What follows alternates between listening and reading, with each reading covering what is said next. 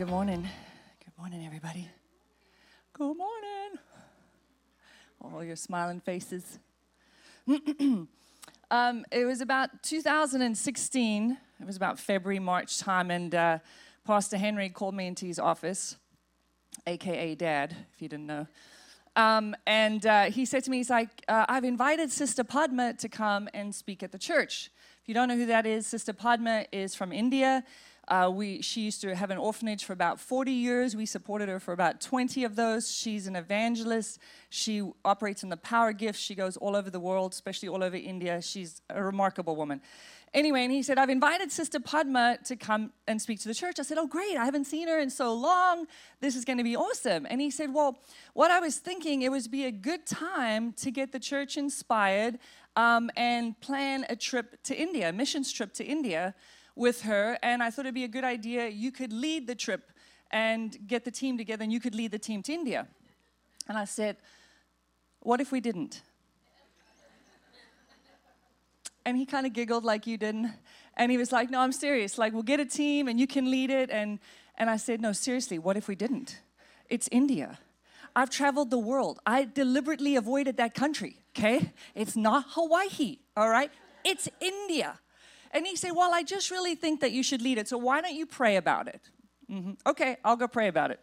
So I, I went, and my prayer time went something like this. God, I'll go wherever you want me to go. I'll do whatever you want me to do. I don't think it's India, though. I mean, if you want me to, I'll go, but I'm, I really, I'm not thinking it's India, but if you want me to, I'll go. So a few weeks later, Sister Padma arrived, and I went to pick her up from the airport. And she's in the car, and we're driving, and while we're in the car, she's telling me about all the stuff that the team will do in India, and I'm talking, I'm like, yeah, so we're, while we're there, we could do this, and we would do that, and we would we can do this, and, and while I'm talking, I'm thinking to myself, why do you keep saying we, Tonto? There's no we here. And uh, the next day, she got up to preach in church, and I've heard her speak many times. She's a very powerful speaker, but literally from the time she started talking, tears started to run down my face. And I'm like, I don't know why I'm crying, but I'm clearly crying, but I, I don't mean to be crying. You know, but the tears keep streaming. And I, and after a while, I'm, say, I'm saying to myself, I'm like, why are you crying? And like the little voice in my head goes, you're crying because you know you're going to India. You know, and at the end, she did this call for whoever feels like they're called to go on a missions trip to India. And I mean, I don't even know. Like, my my feet were the first ones here at the bottom of the stage, and now I was really crying, you know? And, uh, and people came down and lined the altar. And in that moment, um, and throughout that service, I felt the Lord melt my heart for India. I felt Him put His love in my heart for a country I had never been, for people I had never known. And He began to show me in that moment as I stood there what was going to happen and what we could see and envision happening when we were on that missions trip. And you know, from that moment afterwards, from the minute I walked out and we began to plan, I was so excited about going to India. I couldn't wait. I mean, I was just so thrilled. And the planning was intense. Let me just tell you, trying to get a visa for India, America could take a lesson, because it is so difficult to get into that country. But it took us about a year, and we went uh, the next year, and we took uh, a team of uh, sixteen. I think we have a picture of them we can put up. A team of sixteen of them uh, went with us the first time. We went in twenty seventeen. We went again in twenty nineteen with a, another team of uh, about seventeen of us went again there. And uh, thank you so much. And we we preached, I mean, I, I preached like seven times in eight days, and I didn't even preach every day. So sometimes we were preaching multiple times. Uh, Doctor Chris, where is he? Oh, right down front. He preached with us on the second trip. Uh, and it was very, very busy, kind of grueling, but we got to do a lot of amazing things when we were there. But, you know, um, God had to give me a love for India. He had to change my heart to match His heart. Because you can't do anything for God if you don't do it from a place of love. See, because love is the language of God.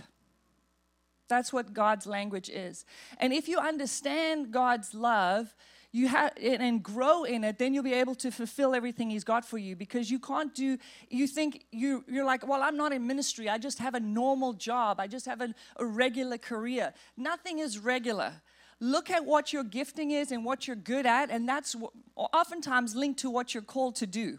Because God is going to use you where you are to influence people around you, to impact your world around you. But you're not going to want to do it if you don't have the love of God in your heart towards people. That particular trip, there's a scripture that we're going to focus on today that, that really spoke to us when we were on that trip because we saw it come alive in our hearts.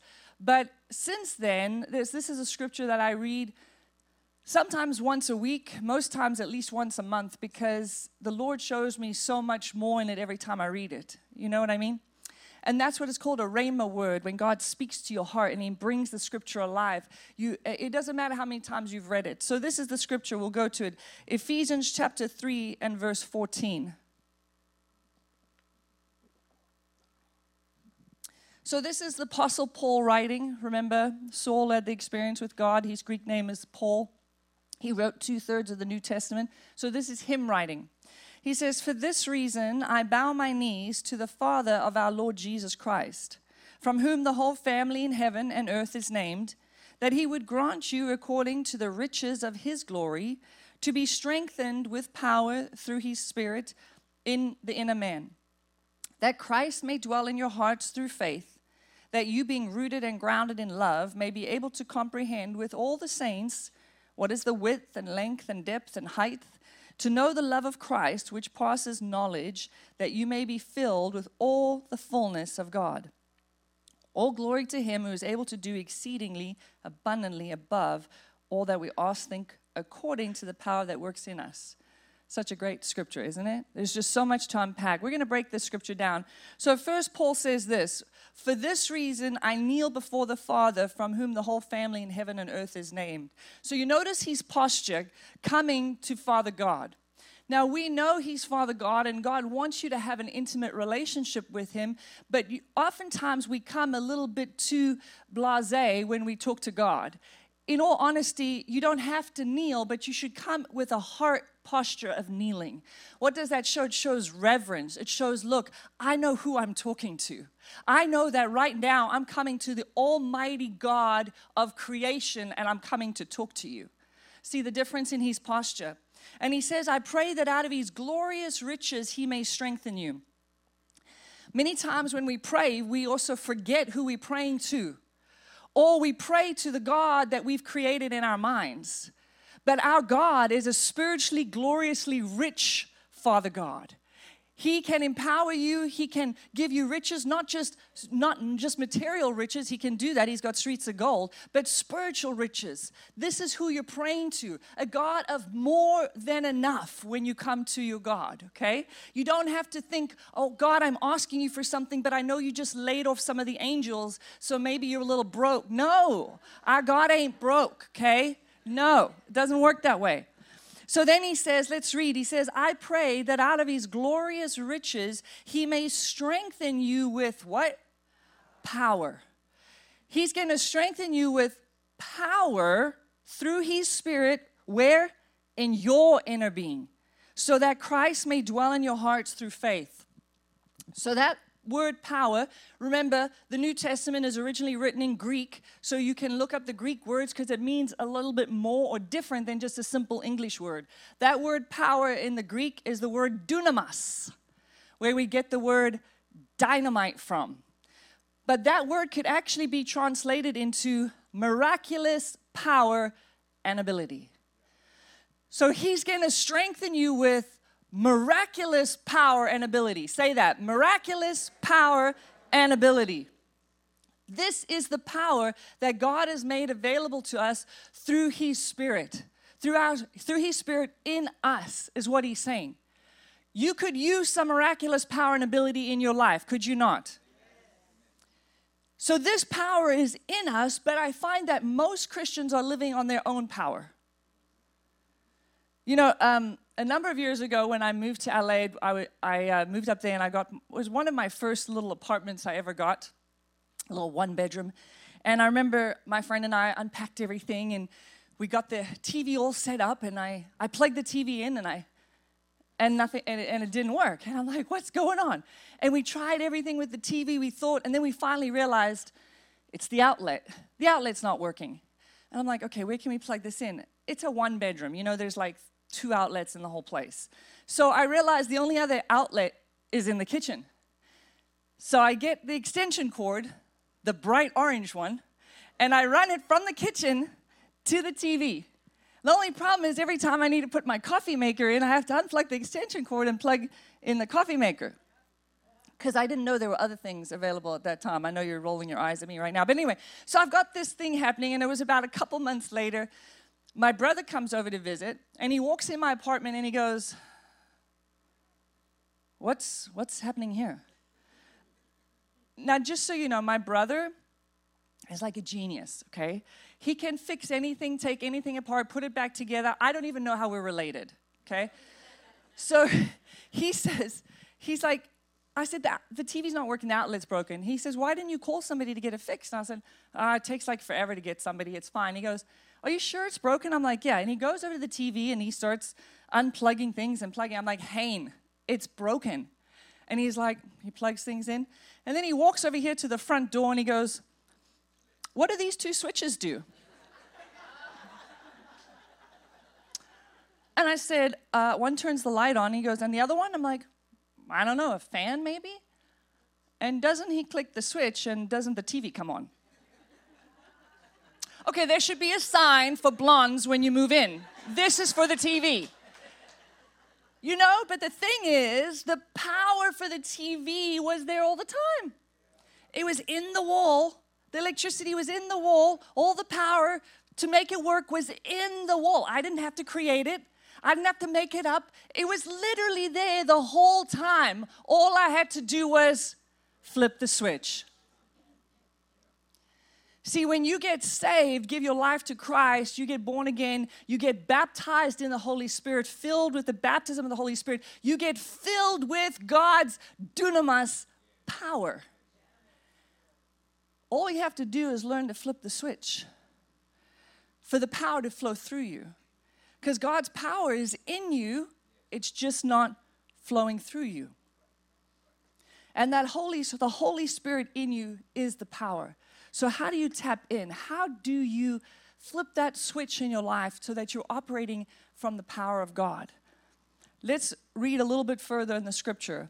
And I pray that you being rooted in and established on love may have power together with all the Lord's holy people to grasp how wide and how long and how high and how deep is the love of Christ, and to know his love that surpasses knowledge, that you may be, here's the catch, that you may be filled with all the fullness of God.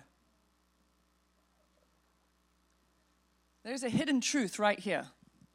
Here's the gem. This is their, this is the important link. There's a link between fully understanding and grasping the love of God and being filled with all the fullness of God. There's a link. Understanding the love of God and then being filled with all the fullness of God. But see, the problem we have is, how can we expect God's power to flow through us when deep down, we doubt his power and love for us? How do we expect him to heal through us when we ourselves haven't seen it in our own lives? How do we expect that he's going to answer prayers that we prayed for somebody else to be rescued when we ourselves haven't felt rescued? See, our own experiences limit our capacity to receive and understand God's love, which then in turn limits the capacity to which his power can flow through us. I'll say it again. Our own experiences limit our capacity to receive and understand his love, which then in turn limits the power that can flow through us. See, the love of God is not naturally understood. It's supernaturally revealed. God doesn't love like we do. He doesn't love based on conditions, but we do. Well, as long as they do this, this, and this, then I still love them. But God forbid they do this, because that's it. I, I draw the line there. I'm out. But God doesn't love like that. But we think he does. So we project that onto him. Well, if he's not going to do that, then he obviously doesn't love me. But see, God's love is not based on conditions. And you get to know that the more you know him, the more you love him. The more you love him, the more you trust him. The more you trust him, the more you'll experience his power flowing through you. It's all connected.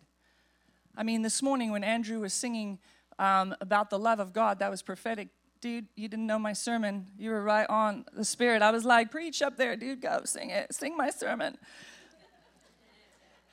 In order to know God, to understand God's love more, you have to know him more. But do you know that none of us can trust God beyond what we've heard of him? If you don't know that Jesus died for your sins and you can spend eternity in heaven, then you don't know that you can never trust him for it. None of us can trust God beyond what we've heard about him. See, what we hear shapes our expectation. Oh, I hear God wants me healed. Now I can expect a healing. So what we hear shapes our expectation. Then what we believe and hear shapes our reality.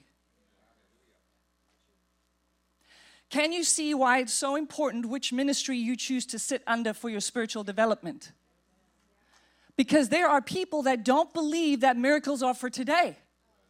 There are Christians who don't believe that the Holy Spirit wants to fill you with the baptism and evidence of speaking in tongues. Why? Because they've been taught that by a church. Help me. Choose wisely where you sit to listen.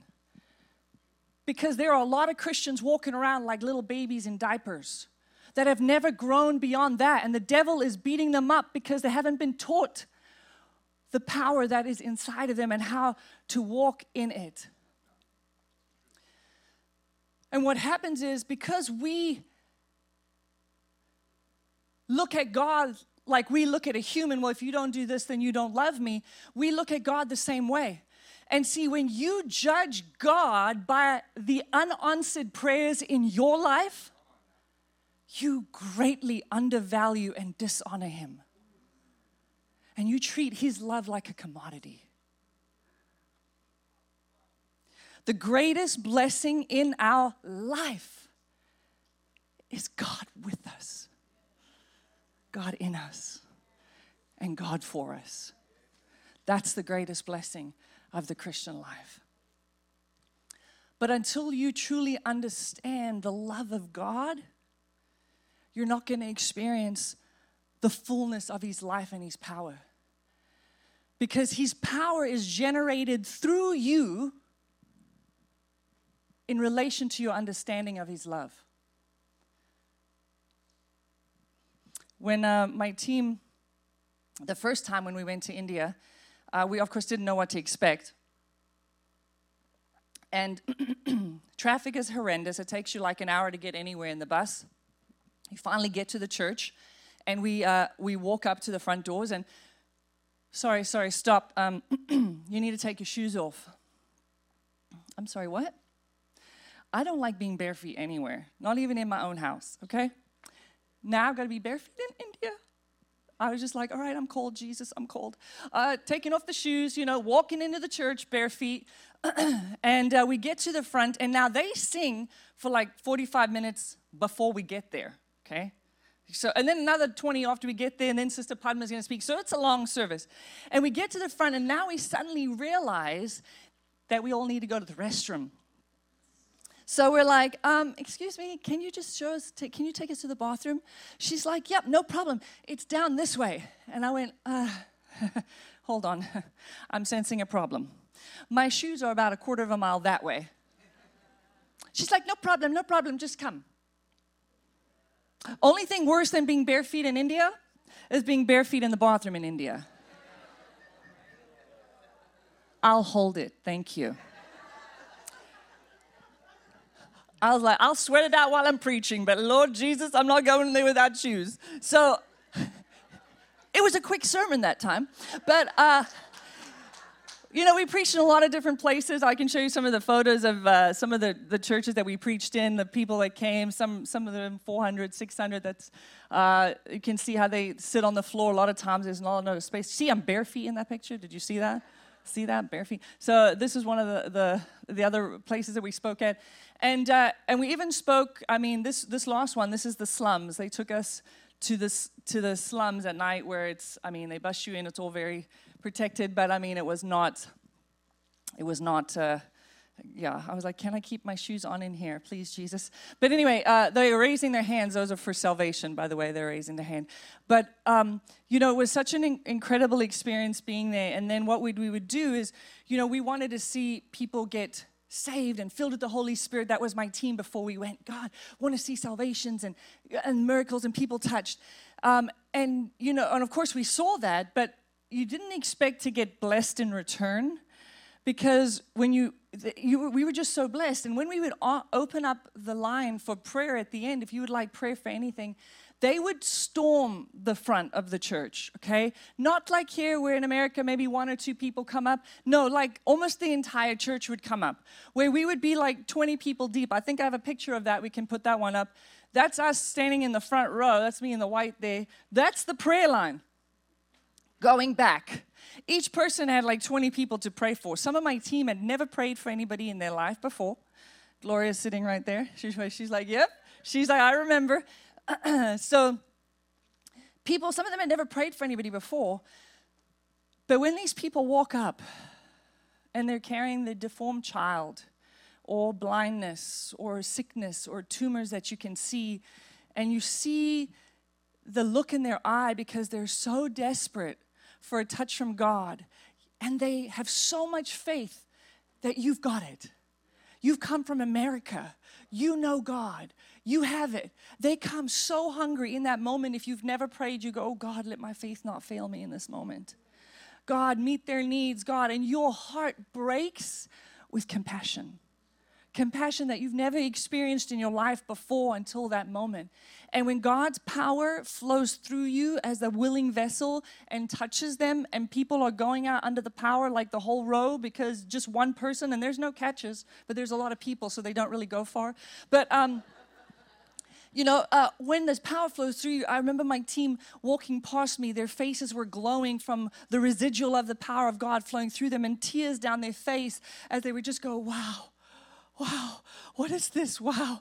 Because when God's power flows through you and His love at that rate, you're just left going, what was that? And I think we understood what it means to operate from a place of love. When you're in that place of absolute love, God's power comes through you so powerfully and touches people so powerfully. And in order for God's love to throw, flow through you like that, you always have to be motivated by love and see people through the eyes of grace. You can do that in your life. I know it's difficult. Sometimes people are, are difficult. But if you could look at them and think, I wonder what's going on in their life. Why are they reacting like this right now? Why are they saying that? Why are they doing that? Who's hurt them? See how I don't make it about me, I make it about them. What's happened in their life? I'm going to pray for them because something has hurt them. Hurting people hurt people. You've heard the expression. So can you see them rather through the eyes of grace and love on them, even though they might be hurting you in some fashion? Obviously, I'm not talking about physically, please, I'm not condoning that. I'm saying, you get what I'm saying, right? I'm talking about in life, people say hurtful things and do hurtful things. It's like, can you look at them that way? Because sometimes people look at people and all they see is darkness and demons. That's not looking through the eyes of God or the eyes of grace or love. God's every motive is from a place of love. Everything He does is motivated from a place of love. Because love is the language of God. And I think that's that's why things like unforgiveness, pride, jealousy, bitterness, That is why they are talked about and shunned so badly in Scripture. Why Jesus talks about it so harshly. Like, you can't carry this. You can't carry anger. You can't carry bitterness. As a Christian, you can't carry unforgiveness. Why? Because it's the enemy of love. Wait, who is love? Jesus. So when you carry it, you become the enemy of Jesus.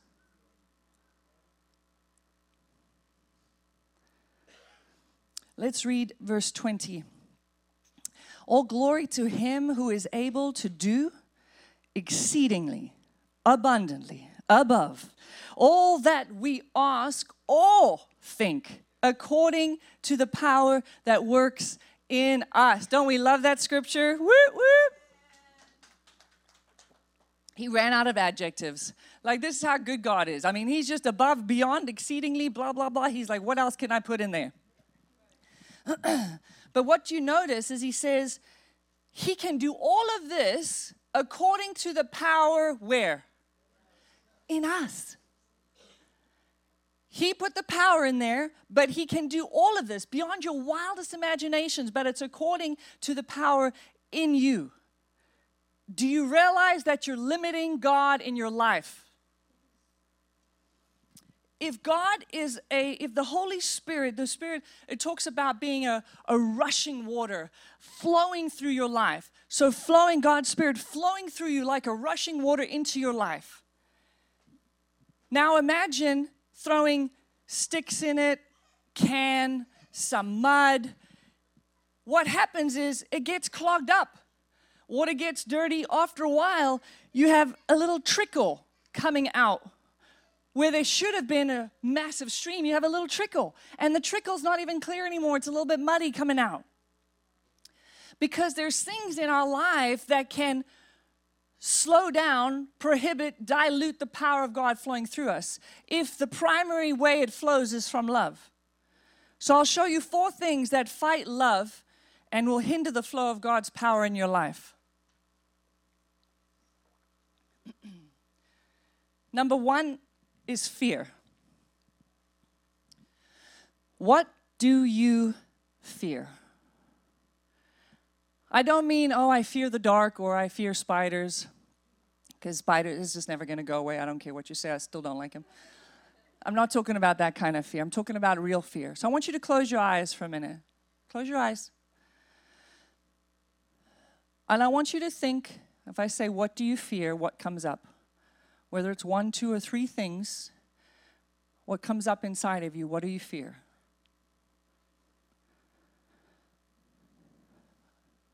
Open your eyes. Whether it's the ending of a relationship, whether it's your business going under, whether whatever it is, being alone the rest of your life, whatever it is, whatever fear arose, God says in Isaiah chapter forty-one, I don't have the scripture for you, but I'll just tell it to you. God says, fear not, for I am with you. Do not be discouraged, because I am your God. I will help you, and I will strengthen you. Do you know that your own personal fear cannot be rebuked? You can't rebuke your fear. You have to surrender it. A lot of people have faced traumas in their life or experiences that have caused them to live in a fear because of the experience or the trauma. But what happened is that was Satan's doing, and he put something on you. But as you hold on to it, you embrace what he's put on you, and now he has access to you. See, because the fear that you're facing, you are actually in control of. That's why you have to surrender it. Most people, and then on the other side of that, most people's problems aren't even problems. They have problems because of fear. They fear what's going to happen, what might happen, what happens if the business goes under, where are we going to live, what happens if the marriage doesn't work, what happens if I am alone for the rest of my life. And then what happens is people manage their fear every day. They spend time on it. They think about it. They polish it and shine it. They revisit it every day. And so they hold on to it, and the enemy has you like a leash around you as you hold on to that fear. First John four verse eighteen says this, "There is no fear in love, but perfect love casts out fear." Who is perfect love? Jesus. "But perfect love casts out fear, because fear involves torment. But he who fears has not been made perfect in love." So whoever fears has not been made perfect in love. The presence of fear means you have not fully received the love of God.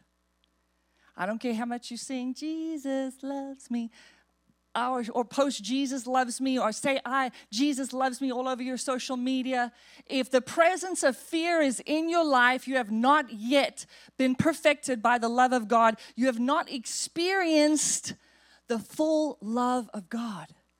Because once you have, you would say, "Oh God, I know you got this. My daddy's got me. I mean, yes, this looks like whatever, but I know you've got me." You fear because you are in control. That's the reason you have fear, because you think you're in control. What you have to do is surrender the fear. You have to face the fear and surrender it. What do I mean, face it? I mean this. Okay, well, what happens if the business uh, goes under and we lose everything? Okay, so we'll end up in an apartment, but oh my gosh, I'm afraid I'm going to lose everything. I thought Jesus was your everything. How could you lose Jesus? Oh, so those were just words. Jesus is your everything. Even if you end up in an apartment sharing it, whatever the case may be, Jesus is your everything. What happens if I end up alone for the rest of my life? Face the fear. Okay, okay, all right, all right, I'll be alone for the rest of my life. But Jesus said, "I'll never leave you nor forsake you." So Holy Spirit is with you and your guardian angel always. See, once you face the fear and lay it down at Jesus' feet, the power of it crumbles. Has no more power over you. It's done. And then God can perfect you in his love.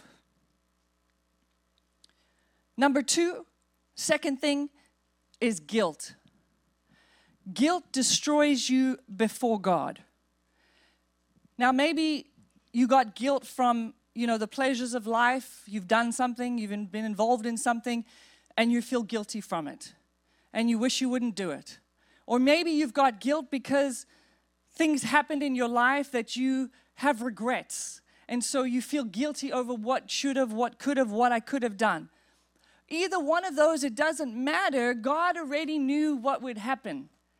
And he made provisions for it. Jesus died on the cross and took all of your sins, even the ones that you committed yesterday or last night or the day before. But guilt will destroy you. So you have to say, "God, forgive me. I repent. I thank you for Jesus' blood. I'm letting it go." And if it's something you've been holding on to for a long time, now you're going to have to forgive yourself. That's where people have the hardest time. They can believe that God has forgiven them, but they cannot forgive themselves. But God's love can't flow through you in the powerful way it wants to if you're still holding on to guilt. Let it go. Forgive yourself. The third thing is shame. Shame. Shame says, "I'm not good enough." Because shame has to do with your own willpower.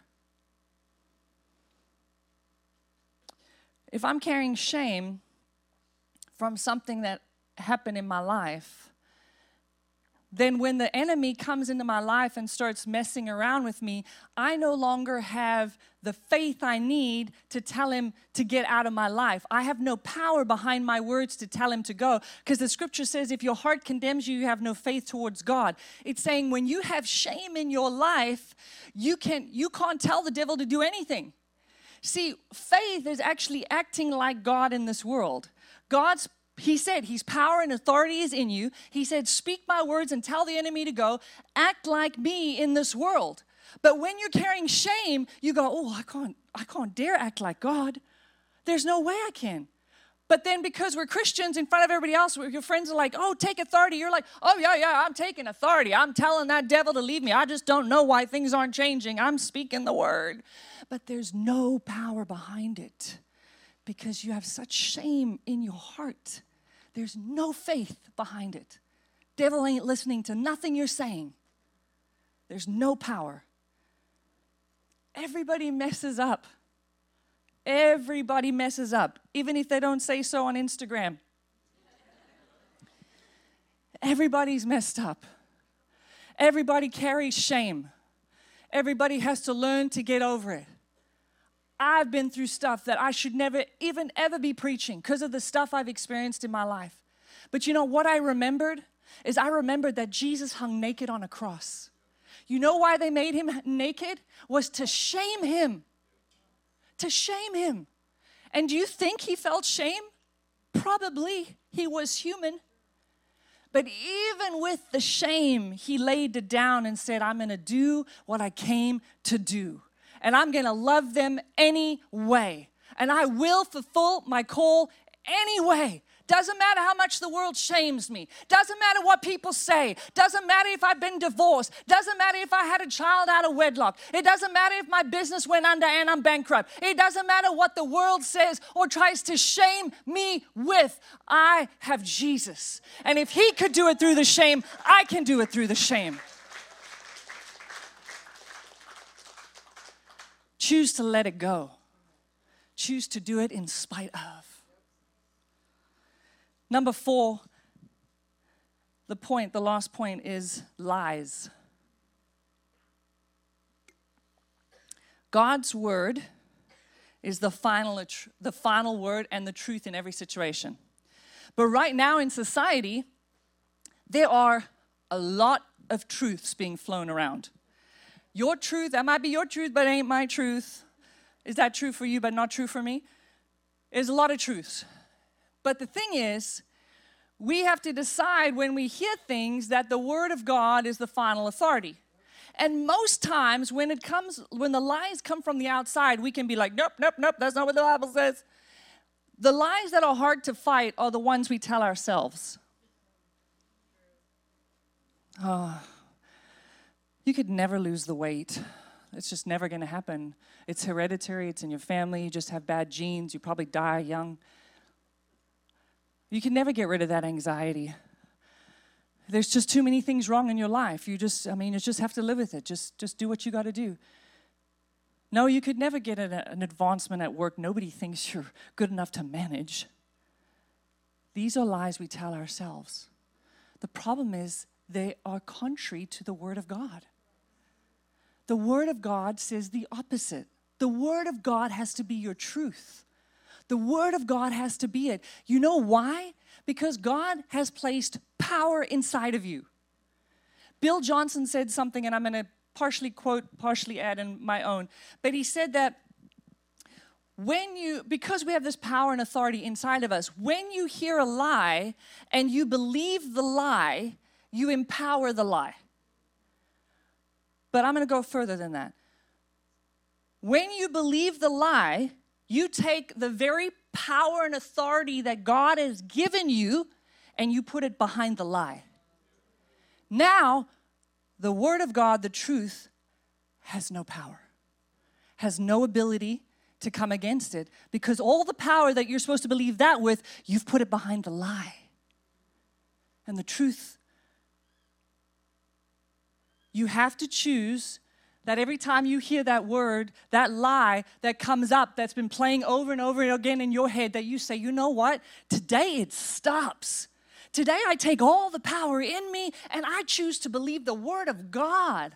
I choose to believe what Jesus has said over my life, that he's got a plan, that he's got good works for me, that he wants me healthy and blessed and prosperous, that he wants me to succeed, that he wants me to have influence, whatever it might be. You start quoting the Word of God and you put your power behind that.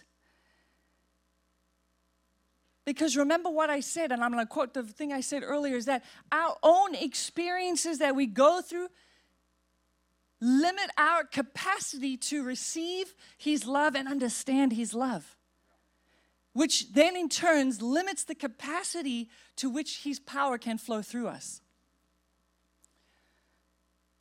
You need to let go of things. You need to check your heart today and clear it out, because there's things in your life that are actually diluting God's power from flowing through you.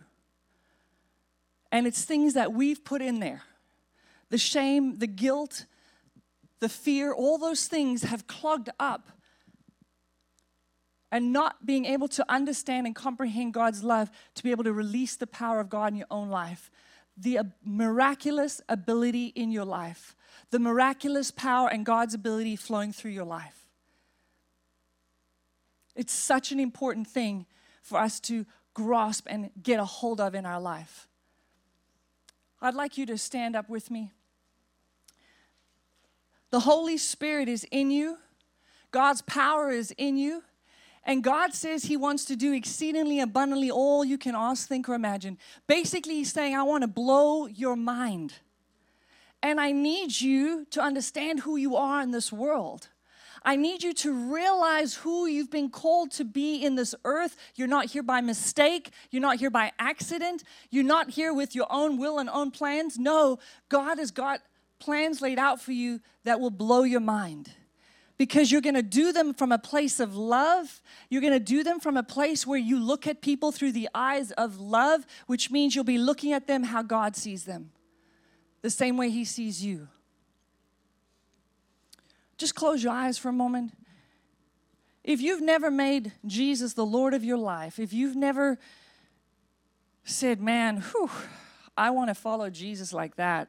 I don't want to just, I don't want to just go to church for going to church's sake. I want to know Jesus like that. My Lord, my God, my Savior, everything He's done for me and died for me. I want to walk with Him. I want to know Him like that. Then I just want you to raise your hand wherever you are. I'm going to pray a prayer. God is listening. I see that hand. Thank you so much. I see that hand. Thank you. God is listening. He'll hear you.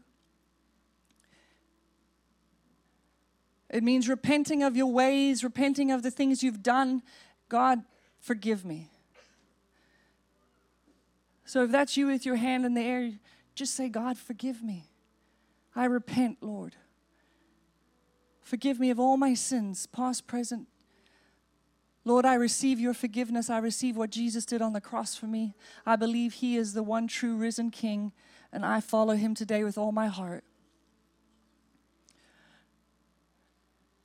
In Jesus' name. Now I want you all, we discussed some very important points, and the Holy Spirit is here talking to your heart right now. The anointing is here right now to break those things, the power those things have over you, if you're willing to surrender them. So I want you to keep your eyes closed, and I want you to think about whether it was the fear, the guilt, the shame, whether it was lies, whatever it is that you've been holding on to. I want you to begin to talk to God out loud, not in your mind, out loud. Pray in the Spirit, talk to Jesus. He needs to hear. The Bible says confession of your faith, confession of your mouth, whether that's saying, God, forgive me. God, I lay down that fear right now. Whatever it is, I lay it down. Lord, I get rid of that guilt. I'm not going to hold it anymore. I'm going to release that shame. Begin to pray. Begin to pray in the Spirit. Get serious with God. Are you ready for a change? Are you ready to go to the next level? Are you ready to go deeper to the next dimension with God? Do you want all He's got for you? Or do you want to hold on to what you've been holding on to for so long? This was a word from God for people today, because God is calling you to the next level, and you've been wondering, but God, why? Why can't I move forward? forward because of this right now? How serious are you going to take this moment? How serious are you with God? Louder, people. Get louder with Jesus. Pray. Oh God, God, we lay it down, Lord. I lay down any fear, God, anything that's kept me from you, God, anything, Lord, any guilt or shame from the past, Lord. Lay it all down today before you, God, so it no longer has any power over me. It has no power over me. I choose your word, Lord. I choose to believe every good thing you've said about me. I choose to believe every promise you've spoken over me, God.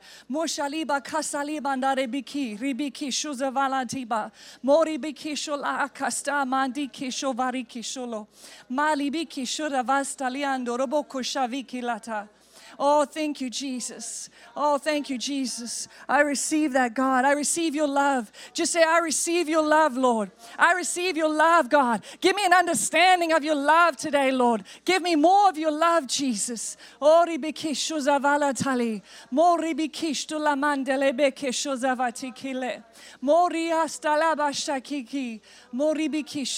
an increase, God. An increase of your love in this place. Lord, let your love flow from heaven, God. Filling us afresh. Give us a fresh understanding today, Holy Spirit. We yield to you. We make a commitment. Make a commitment before God to see people through the eyes of love and grace. Make a commitment. God, forgive us for looking at people and for looking down on them or feeling better than or for saying horrible things. God, forgive us right now, Lord. Forgive us, God. Help us to see people through your eyes of love and grace right now in Jesus' name. Ask God, Lord, help me, God. Help me, Jesus. Bring people to us, Lord. We won't shun them, God. We won't look down on them, Lord. We'll be accepting. We will love them with the love of God.